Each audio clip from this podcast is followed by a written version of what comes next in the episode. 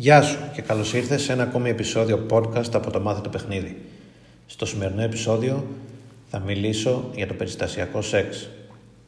Για ποιους λόγους γίνεται, τι αξιολογούν οι γυναίκες και ποια ψυχολογία πίσω από αυτό. Το περιστασιακό σεξ στη σύγχρονη εποχή είναι κάτι συνηθισμένο. Δεν ήταν όμως πάντα έτσι. Και ενώ το περιβάλλον έχει αλλάξει, οι μηχανισμοί με τους οποίους οι γυναίκες αποφασίζουν ποιον θα επιλέξουν για περιστασιακό σεξ έχουν αναπτυχθεί πολλά χρόνια πριν και δεν έχουν αλλάξει πολύ από τότε. Μερικές συχνές ερωτήσεις που δημιουργούνται είναι τα στερεότυπα του ελκυστικού άντρα όταν πρόκειται για σχέση είναι διαφορετικά από τα στερεότυπα του άντρα όταν πρόκειται για περιστασιακό σεξ; Οι γυναίκες αξιολογούν διαφορετικά τους άντρες ανάλογα με την αξία τους για περιστασιακό σεξ ή για μακροχρόνια σχέση. Πολλοί από τους άντρες που μπαίνουν στο παιχνίδι του φλερτ και του pick-up μπαίνουν για αυτό το λόγο. Ενώ είναι καλές περιπτώσεις εντός εισαγωγικών για σχέση, όταν πρόκειται για περιστασιακό σεξ δεν έχουν επιτυχία. Ας δούμε λίγο γιατί συμβαίνει αυτό. Η εποχή που ζούμε ευνοεί το περιστασιακό σεξ με την έννοια ότι πλέον εδώ και αρκετά χρόνια το σεξ μπορεί να γίνεται μόνο για απόλαυση και έχει αποσυνδεθεί τελείως ή σχεδόν τελείως από την τεκνοποίηση. Ενώ όμως συμβαίνει αυτό, οι αποφάσεις και οι μηχανισμοί με τους οποίους επιλέγουμε ερωτικό σύντροφο έχουν αναπτυχθεί πάρα πολλά χρόνια πριν, όταν οι κοινωνικές συνθήκες ήταν πολύ διαφορετικές. Και ενώ το περιβάλλον έχει αλλάξει, η αλλαγή στον τρόπο σκέψης και ακόμα περισσότερο στη δημιουργία συναισθημάτων δεν γίνεται με την ίδια ταχύτητα. Και αυτό πρακτικά σημαίνει ότι λειτουργούμε στη σύγχρονη εποχή σε μεγάλο βαθμό με τον τρόπο που λειτουργούσαμε τα παλιά χρόνια, όπου το σεξ ήταν συνδεδεμένο με την τεκνοποίηση. Εκείνη την εποχή λοιπόν η γυναίκα αξιολογούσε δύο πράγματα όταν ήταν να κάνει σεξ. Πρώτον, αν ο άντρας έχει καλά γονίδια εντός εισαγωγικών, έτσι ώστε το παιδί να έχει καλές πιθανότητες να μεγαλώσει και να επιβιώσει. Και δεύτερον, αν ο άντρας θα παρέμενε δίπλα στη γυναίκα για να τη βοηθήσει και να συνεισφέρει στο μεγάλωμα των παιδιών. Αν πληρούσε αυτές τις δύο προποθέσει ένας άντρας, ήταν το ιδανικό και το επιθυμητό. Δεν ήταν όμως και το απαραίτητο. Αν ένας άντρας έχει καλά γονίδια, και με το καλά γονίδια εννοούμε υγεία, δύναμη, δημιουργικότητα, εφόδια, και γενικά καλή δυνατότητα και πιθανότητα επιβίωσης και ευημερίας, η γυναίκα μπορούσε να κάνει σεξ μαζί του ακόμα και αν δεν ήταν σίγουρη αν ο άντρας θα παρέμενε μετά. Γιατί τουλάχιστον θα ήξερε ότι είχε γονιμοποιηθεί από κάποιον ισχυρό και τα παιδιά της θα είχαν και αυτά καλές πιθανότητες επιβίωσης. Το θέμα του μεγαλώματος θα μπορούσε να το λύσει με κάποιον άλλο άντρα. Όχι απαραίτητα με τον ίδιο που τεκνοποίησε.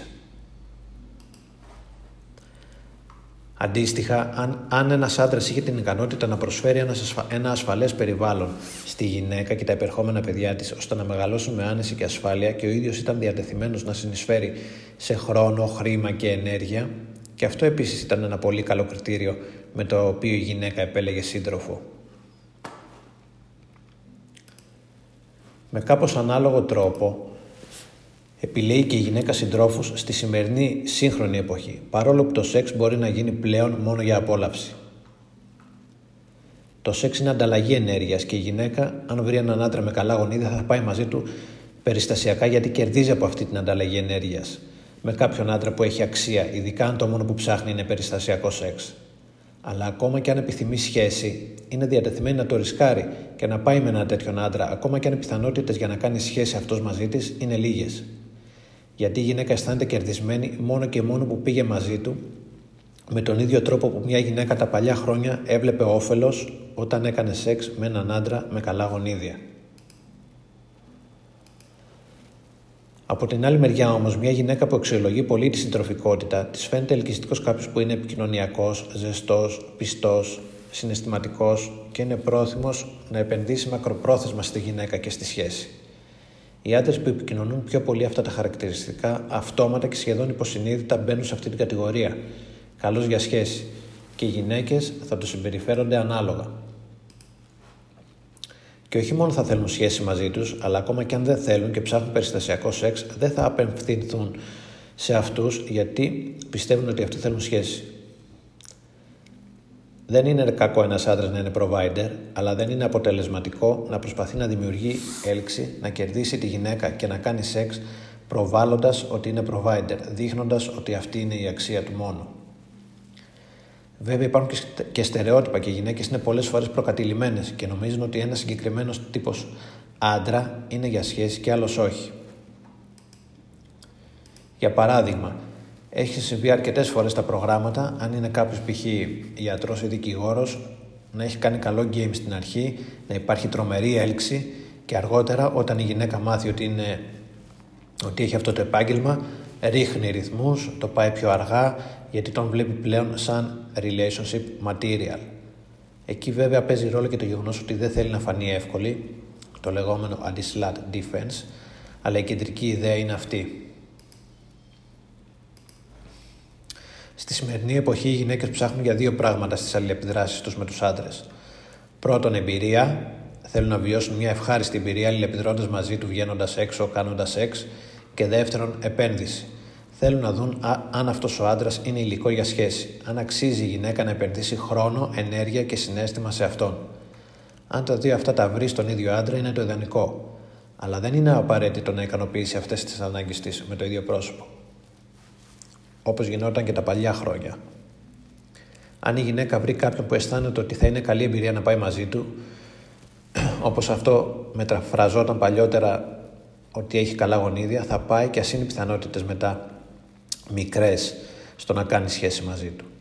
Επίσης, αν η γυναίκα βρει κάποιον που έχει τα προσόντα για μακροχρόνια σχέση και δέσμευση, θα προσπαθήσει να του κάνει να επενδύσει στη σχέση και στην ίδια, ώστε να αναπτυχθεί δέσμευση. Είναι προφανές ότι κάποιο βαθμό έλξη πρέπει να υπάρχει για να προχωρήσει αυτό. Όπως επίσης και κάποιες γυναίκε δεν πρόκειται ποτέ να κάνουν κάτι μόνο και μόνο για την εμπειρία, όσο ελκυστική και αν φαίνεται αυτή, αν δεν υπάρχει πρόπτικη για δέσμευση. Αλλά γενικά μιλώντας, αυτά είναι τα δύο μοντέλα, οι δύο μηχανισμοί με τους οποίους οι γυναίκες αξιολογούν τους πιθανούς συντρόφους τους. Μια άλλη σημαντική παράμετρος όταν μιλάμε για περιστασιακό σεξ είναι η διαθεσιμότητα. Μία γυναίκα μπορεί να πάει με κάποιον μόνο και μόνο για την εμπειρία, αν βρεθεί μπροστά της τέτοια περίπτωση, ακόμα και αν η ίδια ψάχνει για σχέση. Υπάρχουν όμως πολλές περιπτώσεις που η γυναίκα δεν ψάχνει καν σχέση και συνειδητά θέλει περιστασιακό σεξ χωρίς δεσμεύσεις. Σε αυτή την περίπτωση είναι πιο πιθανό να διαλέξει τον πιο διαθέσιμο παρά τον άντρα με την υψηλότερη αξία.